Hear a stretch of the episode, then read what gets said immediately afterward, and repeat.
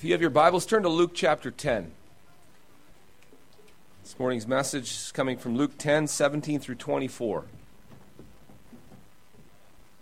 Father, we thank you so much for this word. We praise you that we have it. We look to you as our gracious and kind God to open our eyes and our ears and help us to see Jesus and to understand it, to know the truth. We ask it in your beloved Son's name. Amen.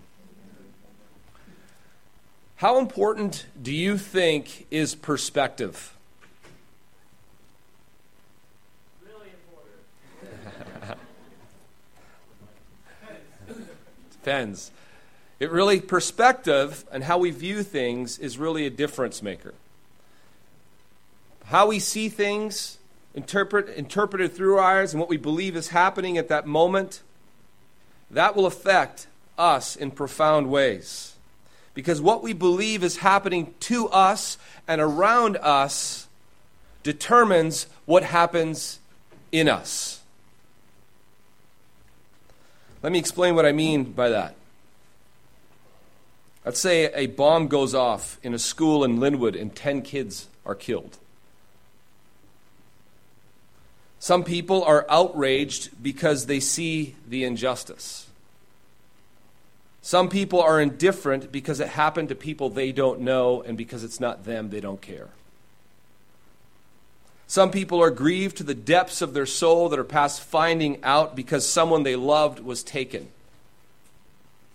Some people are angry at God because they believe He could have stopped it and He didn't.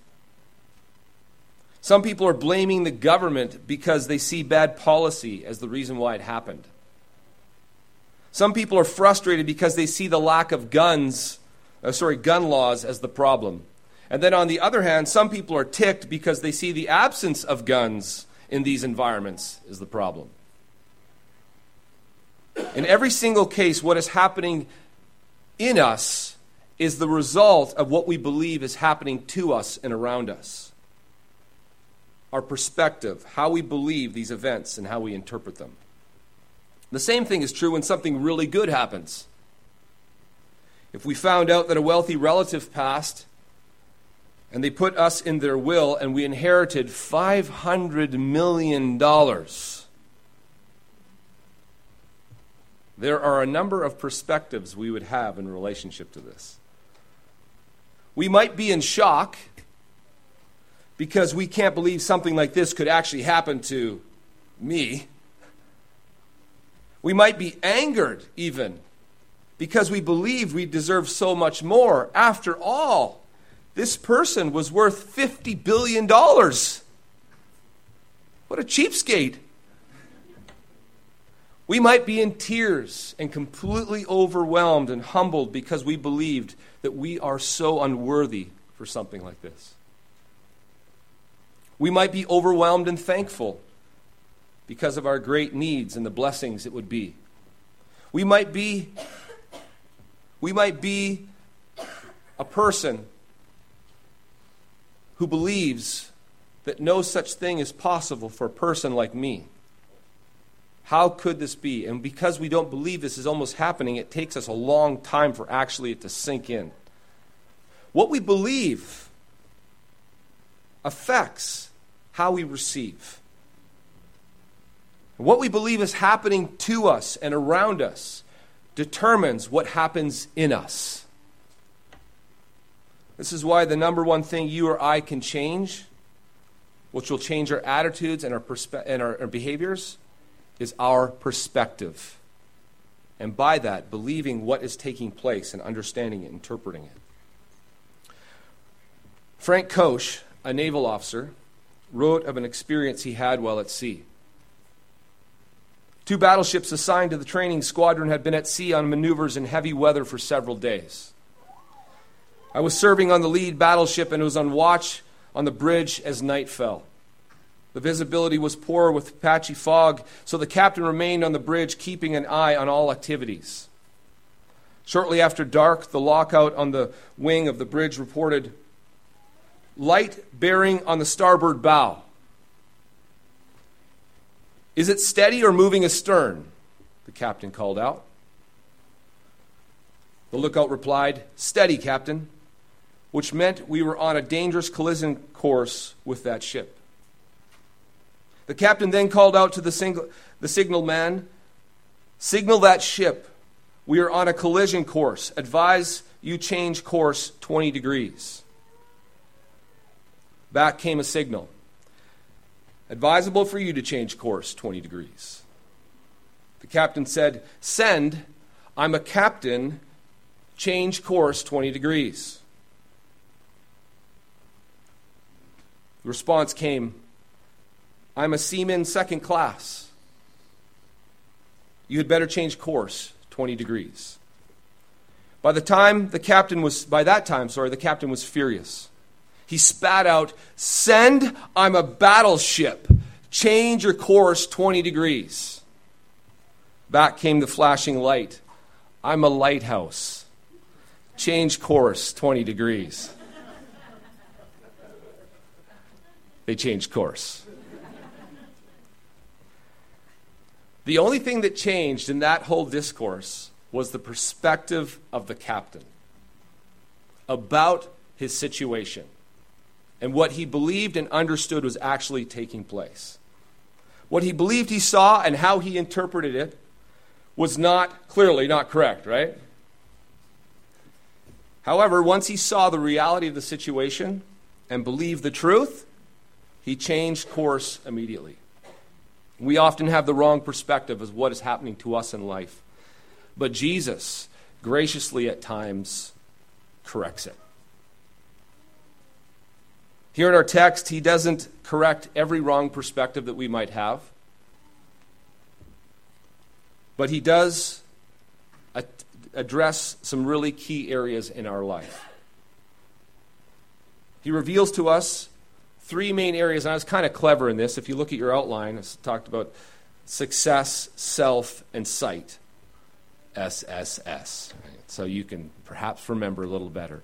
He's addressing here with his disciples the issue of success, how to look upon it, the issue of self, how to look upon it, and the issue of sight, what you see, what you're able to see, and how to look upon that.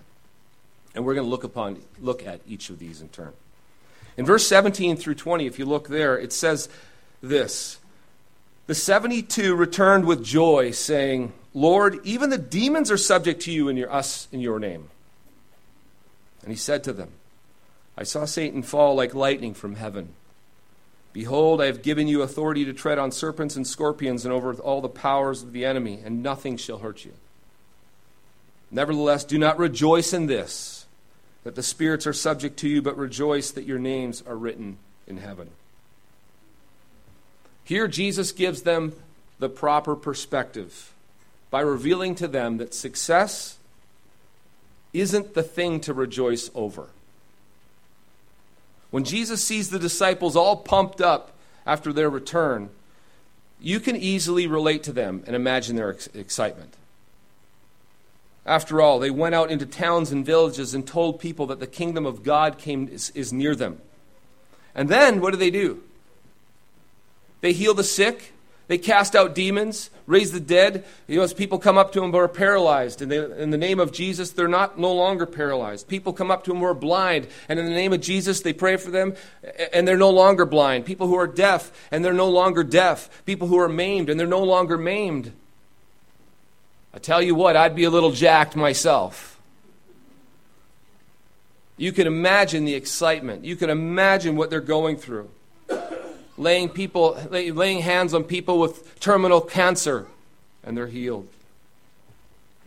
You name it. Every disease, sickness, affliction, and sorrow was being lifted. Could you imagine being a part of that and that happening through you? Of course, you'd be excited. Of course, this would be amazing. They can't believe the power of Jesus' name. You look in the text, this is what they're doing. They're doing this in Jesus' name. They can't believe even the demons are subject to us in your name. And they're pumped. And yet, Jesus helps them to see what they should really be rejoicing over. The thing that they should be doing cartwheels over is not that the demons are subject to them, but that their names are written in heaven. That's what Jesus is saying. He's giving them perspective. Don't be so jacked and excited about what's happening and all the success you're having, these great things you're able to do, and all that's happening to you. You should really be rejoicing that your names are written in heaven. And the reason for that is because Jesus knows what awaits them. He knows what this life is in comparison to the next. He knows what's going to be coming to them. And if you're getting excited about this, you should not so much be excited about this, but you should really be excited that your names are written in heaven. Because, as other place in Scripture says, no eye has seen, nor ear heard what awaits those whom love God. You can't even imagine it, in other words. You think this was great? You think this is good? My disciples, you see nothing. It's really going to be good. So Jesus wants to give them perspective about what is truly awaiting them. And the same way for us. Isn't it easy for us to get caught up, to get excited, to get excited about successes and things that maybe God does through us or in us or things that God's done for us in our lives and we're getting excited about and thinking, boy, this is great. And what would Jesus say to us? He'd say, Don't be so excited about that as much as you should be excited that your name's written in heaven. Because if you really understood this life in comparison to the next, it would rock your world. It changes things. If we should, whenever you do or taste anything good, have you done something and you enjoyed it? Have you tasted something and, and have you liked it? Have you experienced something thought this is pretty good? You know, all you're getting is a little droplet on the lips to say, How did that taste? Good. That's just a little foretaste and foreshadow of something that's to come that's much greater much greater. We all need to remember that we live in a broken world that longs and groans for the resurrection, awaiting what Jesus is finally going to do. This life and this world the way it is is short lived in comparison to what's coming. You remember when I did that analogy, I brought out the rope, and you guys saw that rope was out here, and there's, there's a little piece of tape on the end, and the rest of it was this never ending. And it really shocks your mind to see it because you see the comparison of this life compared to the life that is to come. But what that didn't reflect, if I could somehow uh, give you an analogy for that, was the difference that this life is going to be compared to the life that's to come in terms of quality, in terms of goodness, in terms of joy, in terms of pleasure, in terms of delight and what God has for those who love Him. We so often get caught up and we think that this, the world and the things in it, are these is pretty good, man. And I, I'm, I don't know, I, I'm not really looking forward to leaving this place because there's some good stuff. And Jesus says, Whoa, you just you don't have proper perspective.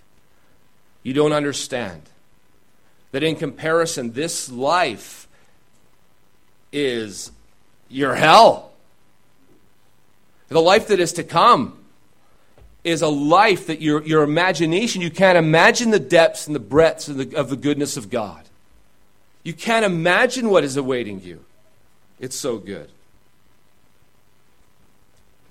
You know, the life is so awesome. Often, this life is so often grasped after by so many. We want everything in this life. We're, aren't we like coveting and hungering and lusting and craving so often for the things in this life?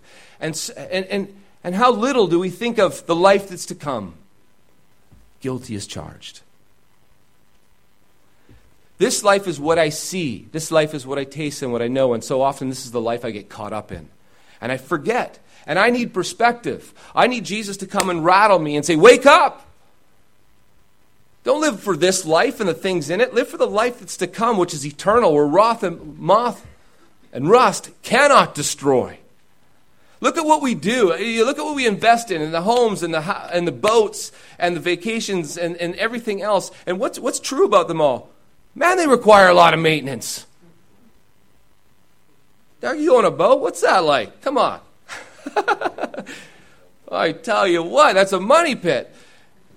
One thing you just watch it, just sit it there and you'll see it just start to like deteriorate. It's like unless you're busy working on it, it accumulates moss and, and rust and the, the trailer wheel falls off and there's something it's like what's happening here why is it so frustrating and does that not frustrate us Because built in us is eternity.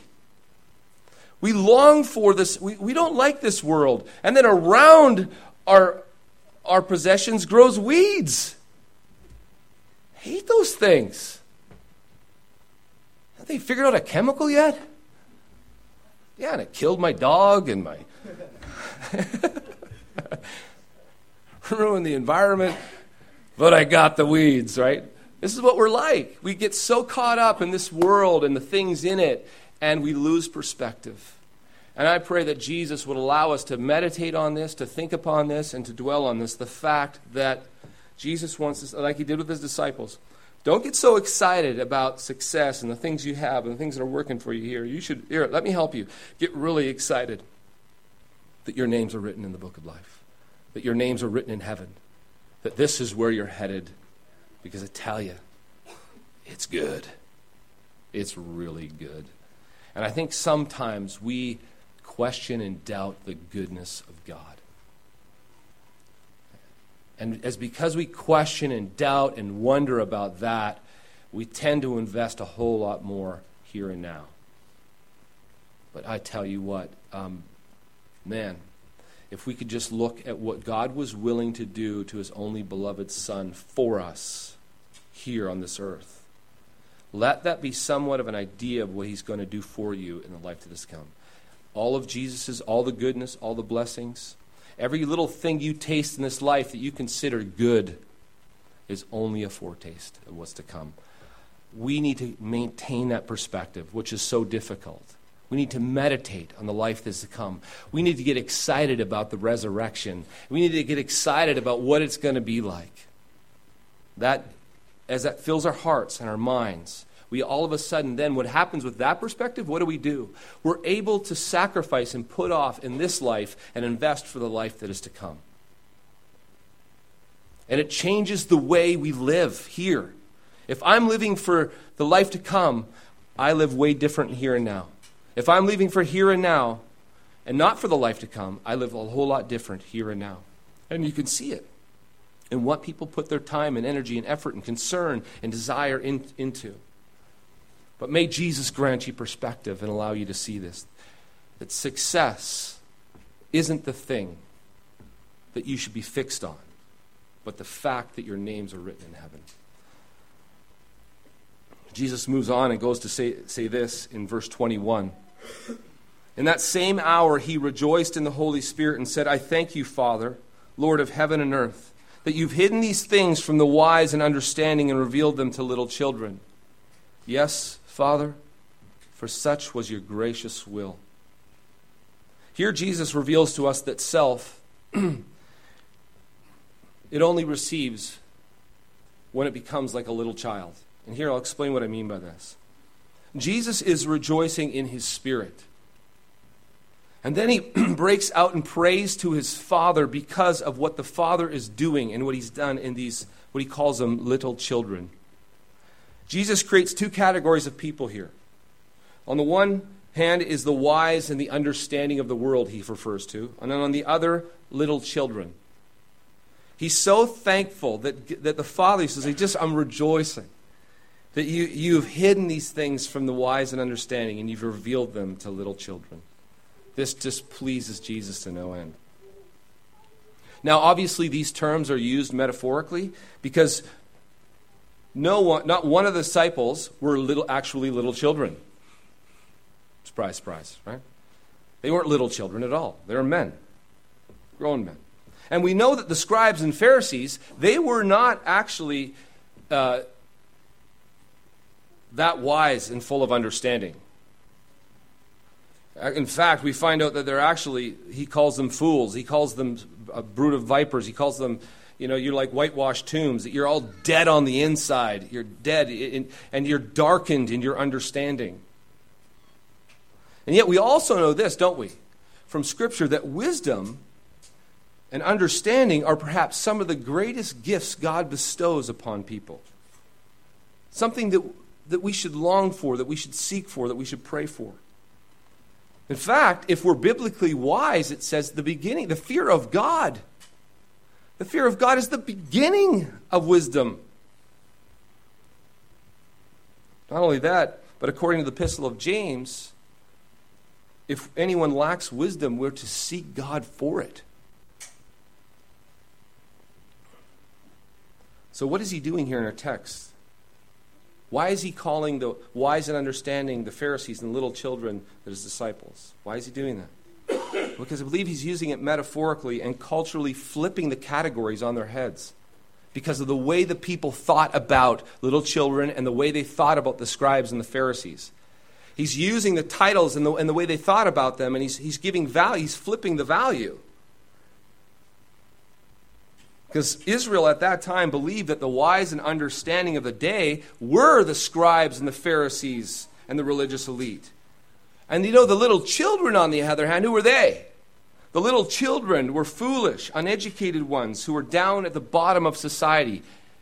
Send away the little children. You even see this in the attitude of the disciples, right? Send them away. Someone shoo them, get them away out of here. And Jesus said, No, no, no, no, bring them here. And then he, he blesses them. He says, For of such is the kingdom of God. And then he also said, Jesus have said in other places, unless we become like little children, you cannot enter the kingdom of God. The way in which the disciples were like little children was in the way they didn't care about what others thought of them and how they were so simple in their devotion to Jesus. Now, the disciples would have been not too proud of the term, oh, my little children. What do you mean, little children? Don't call me a little child. See, I'm a grown man. It's like, I, I don't like to be called a little child. And if Jesus, I can just imagine Peter, Jesus would turn to Peter and say, Well, unless you become like a little child, you can't enter the kingdom. Oh, yeah, I'm a child. Like, look at me. Uh, like, I can be goofy.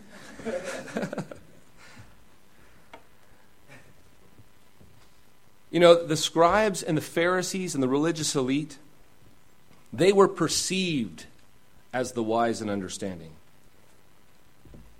And they were unlike children in that they always cared about what others thought of them.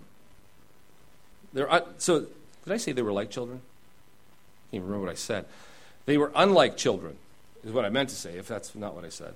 They are unlike children, that they always cared what others think about them. You notice that about children. Children don't care what other people think of them.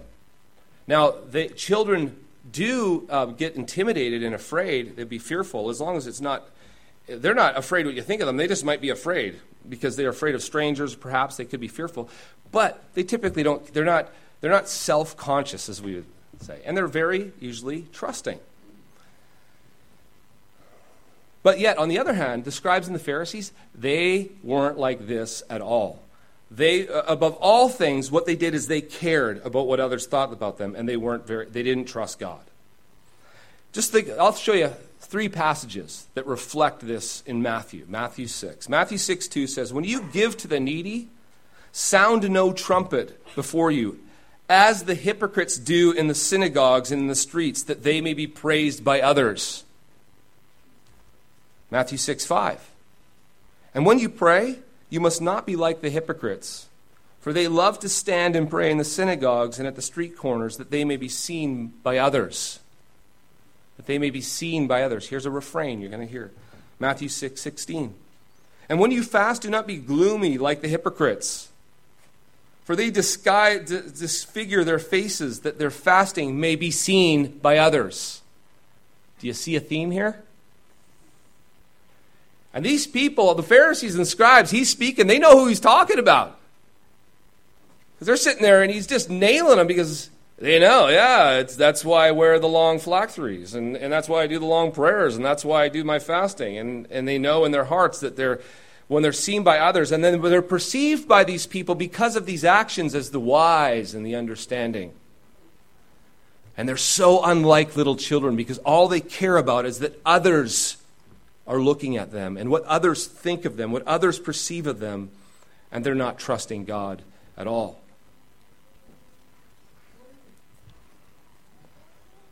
Do you realize, do you remember, recall in your own life a prominent feature that, that takes over when you hit your teen years?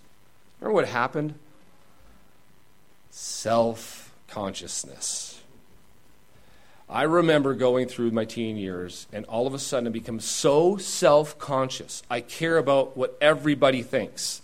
I care if they what they what are they thinking about the way I'm dressed? What do they think about the way I, I said that? What do they think about my shoes? What do they think about my hair? What do they? Oh, look, they're looking at me. What are they thinking about? They're, they're thinking about me again. And I felt entrapped and imprisoned. And I remember longing. Oh, God, I wish I was like a little kid again. I remember those years. I didn't care what anybody thought. I felt so free. And I feel like I'm in a total prison now. I hate this prison. It's like everywhere, everybody's looking at me and everybody notices me, and, and I don't like it. I can tell they're thinking bad thoughts. I can tell they're, they're oh, look, they see that pimple on my face, and, and they, it's just the pimple in my mind is like this big. And I know that they're looking at it. And we have to go through this world and we become very self conscious. And oh, what a prison. Yes, it is. And we have to learn to die to ourselves and learn to love others. And as this process, as, as the Lord helps us to gain perspective and helps us to see ourselves and even helps us, uh, you know, when we begin to see this, we, Be, here's the best thing you could do. Like uh, our, our temptation is we want to be free. And what do we want to do? How do I get out? Oh, read all the books I can. I'm like, how do you stop this? I, I got to stop this right? And you try all the tricks and the techniques, and those aren't working so well. Let me just tell you this this is how you deal with it by becoming like a little child and going to your father and you confess it to him. You say, Lord, you know, look at this. You know how I am. You know what I'm like. I need you. I need you to make me like a little child. I need you to, to make me and form me and give me a heart and a desire and a love and a concern and a care for others. Not what others think of me. Like a little child, if you notice little children, little children, if they want something, what do they do? Well, they'll first ask, and then they start ramping it up, and they might start repeating themselves over and over again. And they might get a little upset. They might get angry. They might, even throw a fit. But eventually, they're doing everything they can. They know where to go to get what they want and they need. And here's what also this is so beautiful about them. They know that what where to go to get what they need is their parents. And they'll beseech and they'll plead and they'll ask and they'll knock and they will drive you crazy. And you'll give it to them. Oh, that we would be like little children. Jesus says, ask, seek, knock. Jesus says, go to your Father in heaven. Do you need something? Do you want something? Quit trying to do it yourself and become like a little child. Stop trying to be independent like an adult and doing it all yourself. Become like a little child. Go to your Father with your need and, and, and plead with Him. And don't stop with Him. You know He's good. You know He'll give it to you. You know He'll help you. You know He'll do it, you, give you what you need. Do you not want to be like that anymore? Learn to seek the Father as a needy little child to give you what you need and find Him to be the greatest provider ever. Boy, if you could learn that lesson. Stop going out and trying to learn the how to and like step one, two, three, if I do this, then I'll get this, and, and, real, and then almost like skipping altogether the one who gives all things. The one who gives confidence, who gives wisdom, who gives security, the one who gives all things, the one who possesses all things. Yeah, yeah, yeah, but there, uh, there's got to be a way here, you know. Well, go ahead, try it for a while, and realize how stupid it is. And hopefully, you'll find yourself one day on your knees like a little child. And like a little child, you'll go to your father and you'll seek, you'll ask, you'll knock, and say, Father, please. And you'll know, and you'll know he'll give it to you because you're simple like a little, a little child and you know who has what you need. It's your Father. And when we have this perspective, this understanding, and we see that, you know, it's, oh man, it is, we, we, wanna, we always want to be wise and we want to be esteemed and we want to have, like, come to me, all you who need wisdom. We want to be this, these mature people. We're, we're always longing to be greatly mature, but how often do we long to be like little children? I'll tell you what, according to Jesus, not often enough. Because unless you become like a little child, you can't even enter the kingdom of God. Unless you become like a little child, you won't even know the goodness and the blessings of your Father. Because you'll be too independent, too trying to do it your own way, too trying to do your own thing, too trying too much to be like a, a grown up. But oh boy, perspective. Oh, thanks, Jesus. I needed that. I'm trying so much to be unlike a little child and trying so much to be like an adult that I forgot that there's aspects about your children that are glorious. I want you right now, uh, children. Hey, children, little ones. How many of you worry about the power bill? I don't even know what it is. And why? Mom and dad will take care of it. They don't have a concern. They don't care. They just, what's for dinner? They live life in the moment, enjoy it, and they absolutely, right now, you, you could be like, oh, if my kids knew how broke I was. They don't care. They just trust you. They, they, they're, look at their eyes. Their perspective is what? How do they see the world? This is great. What are we pray, playing with this afternoon? Well, don't, don't you realize there's bills to pay? That ch- there's a mortgage here. Children, you're in a house has a mortgage. That's got to. You got to start worrying about that because it's got to get taken care of. Like, what are you talking about? Mortgage. What does that mean? The reason they're like that is they have absolute confidence that their parents are going to take care of it. Where do they think that next meal's coming from? I don't know. Mom's going to cook something up. Why would you ever worry about that? Here's mom's dying because all she has left is a loaf of bread and bag, sack of potatoes, and and the kids thought that the mashed potatoes and bread and I mean, on toast was just the best thing ever. Little gravy on top. Because they just don't care, and they just know, and they're absolutely convinced their parents will take care of them. Isn't that a glorious perspective?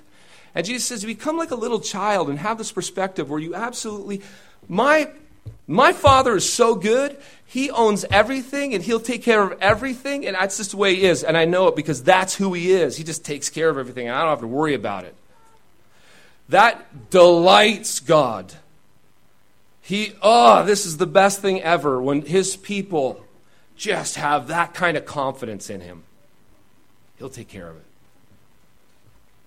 Now, obviously, there's aspects to little children that you, that's why Jesus says, like little children, and there's aspects to them that are, are glorious, and there's aspects to them that are not so glorious. But there's the parts that are glorious. You should look upon your children and say, Father, Heavenly Father, Oh, I want to become like my children in this regard. That's a glorious perspective. Your children are teaching you. What, parents, watch your children. Watch how they trust you. Watch how they're not self conscious, but they're wholehearted in life. Watch this and gain perspective and say, Oh Lord, my Heavenly Father, make me like a little child. That's a glorious perspective. You know, lastly, in this particular passage, Jesus gives them this perspective in terms of their seeing, their sight. He says this in verse 22 All things have been handed over to me by my Father, and no one knows the Son except the Father, or who the Father is except the Son, and anyone to whom the Son chooses to reveal him. Then turning to the disciples, he said privately, Blessed are the eyes that see what you see, for I tell you that many prophets and kings desired to see what you see and did not see it, and to hear what you hear and did not hear it. So, if you have sight, you can only see because God opened your eyes. If you have sight, what I mean by this, if you see Jesus and you see that Jesus is the Son of God, you need to understand that that's not like some you're clever or you're smart or you're wise or because like yeah i just i, I did the research. He's trying to help no you need to understand something that you are blessed because scales have been removed. God has given you eyes to see You know, Jesus wants them to realize that what they know and what they believe and what they see has nothing, let me repeat, nothing to do with them. Every one of us is in darkness, and we can't see or understand who Jesus is or what he do- has done unless he opens our eyes to see. And the reason for this is because we were born spiritually dead in our father Adam. We died with our father Adam when he died. And when he died, he didn't die physically. In the moment he ate of the tree, he died. He died spiritually. And you know what happened? He was cut off instantly. What happened? His seeing went away. He's now, he's cut off from God, the source of all light and life. He's taken out of the garden. He used to commune with God, see God, walk with God in the cool of the day. Now where's he at? Out. He's out. And that's a picture of darkness. Why? Because you know what happens? The whole spiritual realm, the whole spiritual world is gone to us, is, is veiled from us. We're spiritually blind. And so we can't see. We can't, we look around. We, have you seen God lately? No. Have you noticed that you don't see God? Have you noticed that you don't see angels or demons? Have you noticed that you don't see the spiritual world? You can look all you want, flex those eyes, try. Look around, try to see. You can't. You're cut off, you're veiled, you're spiritually dead, you're separated. And, this, and in that groping darkness, and if you want to see someone in darkness, go talk to an unbeliever and share the gospel with them and proclaim Christ to them. And if Jesus doesn't allow them to see, they're like, I don't, I don't get it. There's no way. No. As Jesus said, you need to bless God. You need to understand that if you can see that I am the Son of God and you can see this, God has given you eyes to see. This isn't you. You're groping in darkness. We know. We know, as he says in Romans, that no eye has seen. No, I'm sorry, that was the wrong one. We know that he says, that no one seeks after God, no, not one. No one understands, no, not one. And the whole passage in Romans at 3, where he's going through, he's like, nobody, not one, nobody, one. Nobody seeks after God, nobody knows God, nobody sees God, nobody. And why? Because all of us, every one of us, is trapped in darkness, living in darkness. So to be able to see that Jesus is the Son of God, you know what happens when the scales come off our eyes and we see, we see Jesus, behold him. You know, it's a glorious thing. We're like, we get, ex- it's like, wow. You see that, yes, he is the Son of God. And you have no problem whatsoever. People, you read about the virgin birth? Cool. Wow. That is amazing. Yes. Virgin birth, all the miracles, Jesus rising from the dead, seated right now at the right hand of the Father. Oh, yeah. Amen. Who couldn't see that? I mean, I read my Bible as plain as day. There it is, right there. She's like, no, no, it isn't actually plain as day. In fact, there's no way that you can see that, believe that, or comprehend that unless he says, I go like this. Because there's a veil. You just, you don't see it. You can't understand it. It makes no sense. Virgin birth? What? Miracle? Ah, no. Son of God? Like, you actually, you're telling me that God like made a virgin pregnant and this, this is like the son of god fully god fully man? That's what i'm saying. Are you, nuts. Raised from the dead he's seated at the right hand of the father. You're talking magic weird stuff. Show me i don't see anything. Well i'll just pray for you. Because if jesus opens your eyes to see boom you will see. And jesus will become real to you. And jesus all of a sudden will awaken you to see this. So I want you to understand something. Jesus, here's the point. He wants to give them proper perspective of themselves. There's nothing in you. There's nothing in me. There's nothing in you that would uh, that, that somehow I'm looking for all the deserving, all those wonderful people out there that I can open their eyes. It's not it at all. You should feel like you won the spiritual lottery and there, you know, there's a sense it had nothing to do with you. Nothing.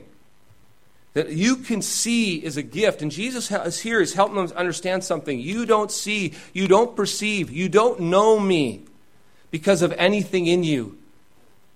It's because I chose and because I graciously opened your eyes. That's what he's saying. He says, You see, you perceive these things by the grace of God alone. And see, when that happens, when we understand that we see and we perceive, it has nothing to do with us and it's by the grace of God, what does that do? It, it makes you it makes you humble and like makes you think, God, man, why are you so merciful to me? It has nothing to do with me. And here's something you have to understand. It, it's never based on you. It's purely based upon his eternal, gracious mercy and loving kindness. Our God, on the basis of who he is, does what he does. You'll see this as the psalmist. The psalmist, David, will go to the, fa- the Father and he'll plead with him, not on the basis of who he is or what he's done or anything, but on the basis I plead with him and I'm convinced and I know him to be loving and kind and merciful and gracious. And because of that, and that alone, I will go to him. You know, my only, what is your only confidence? What is your only hope? Is it, is it anything to do with you? Is it because of what you've said or what you've done or anything like that? That is a bunch of baloney. It's never because of any, God doesn't ever give you anything. He doesn't ever open your eyes. He doesn't do anything because you're just so wonderful. He does it because He's just so wonderful. And on that basis, on what basis do you come to the Lord? On what basis do you approach Him? On the basis of your works or merit, on the basis of what you've done, you, I feel pretty good. I feel pretty confident. I had a pretty good week this week. Things went pretty well. Therefore, I've got a lot of confidence moving forward. I'll approach God pretty boldly. No, we approach a throne of grace. You've done nothing. But actually, in fact, you've done everything for me not to give it to you. But I will. That's grace. It's not just that you're neutral. No, far from it. You have no right and no reason and no claim to approach the Father except on the basis of who He is. Why do you come before me? Why do you stand before me? Why do you approach me? Because I, this is what I'm betting on. Full bet. I'm counting on your good, your kind, your loving, you're merciful. And on that basis, Father, I come to you because of what you've done for me in Christ. And because of that, because of you. Oh Lord, I don't come, be- I don't come before you and I don't seek you because of me. You know me. And on that basis, from that perspective, we approach the Father. Jesus said, you know, this morning, do you notice in your flesh, in you, you, you put a lot of confidence in your actions, in your behaviors, how you did this week? Everything, we live so often, don't we, in terms of merit. But your confidence and your boldness must not come from your merit, but must come from the character and nature of God Himself. Why are you so bold? Why, were you, why will you approach God? Why will, you, why will you plead with Him the way you will? I'll tell you why. Because He's so good. He's so loving. He's so kind. He's so, I know He cannot turn away from me. And why do I count on that? Oh, He's merciful. That's why. He's so merciful. David, when he's given the, the, um, the options of what to do with his son because he'd sinned, three options, and he doesn't choose any.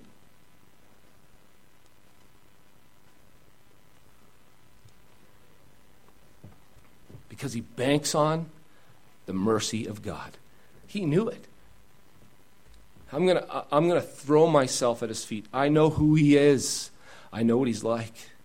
I know he's long suffering and merciful. And that's what I'm banking on. Not on me.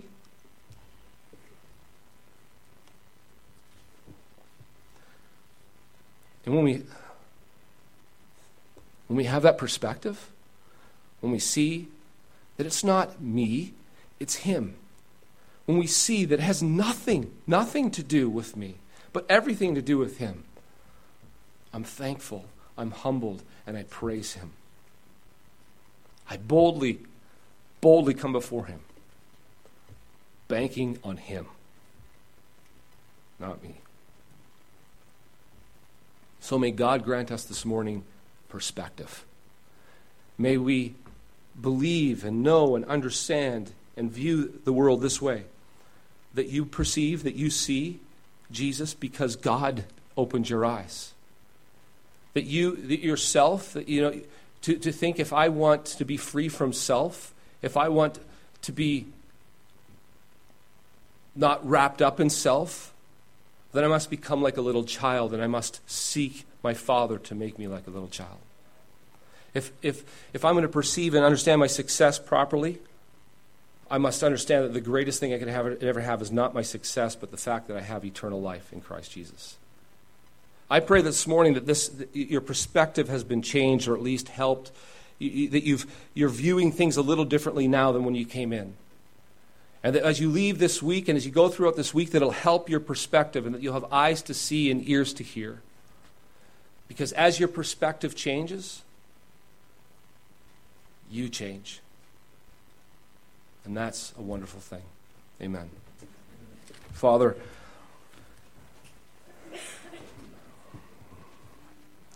we thank you so much because you're so gracious to us and merciful. And even now, as we come before you and as we pray to you and as we seek you, we seek you as a benevolent, kind, gentle, merciful, gracious, loving Heavenly Father. You will in no way, you will in no way cast us out if we humbly come before you. You will in no way turn from us if we turn towards you. You will in no way give us a stone if we ask for bread. Because you're so good. We praise you, Lord, and I ask that all of us here this morning, every person here, would see how good you are, how merciful you are, how kind you are, how gracious you are, how loving you are, how patient you are. And they would bank on it, count on it, and run to you and find whatever they need. Oh Lord, give us this perspective, for we ask it in Christ. Amen.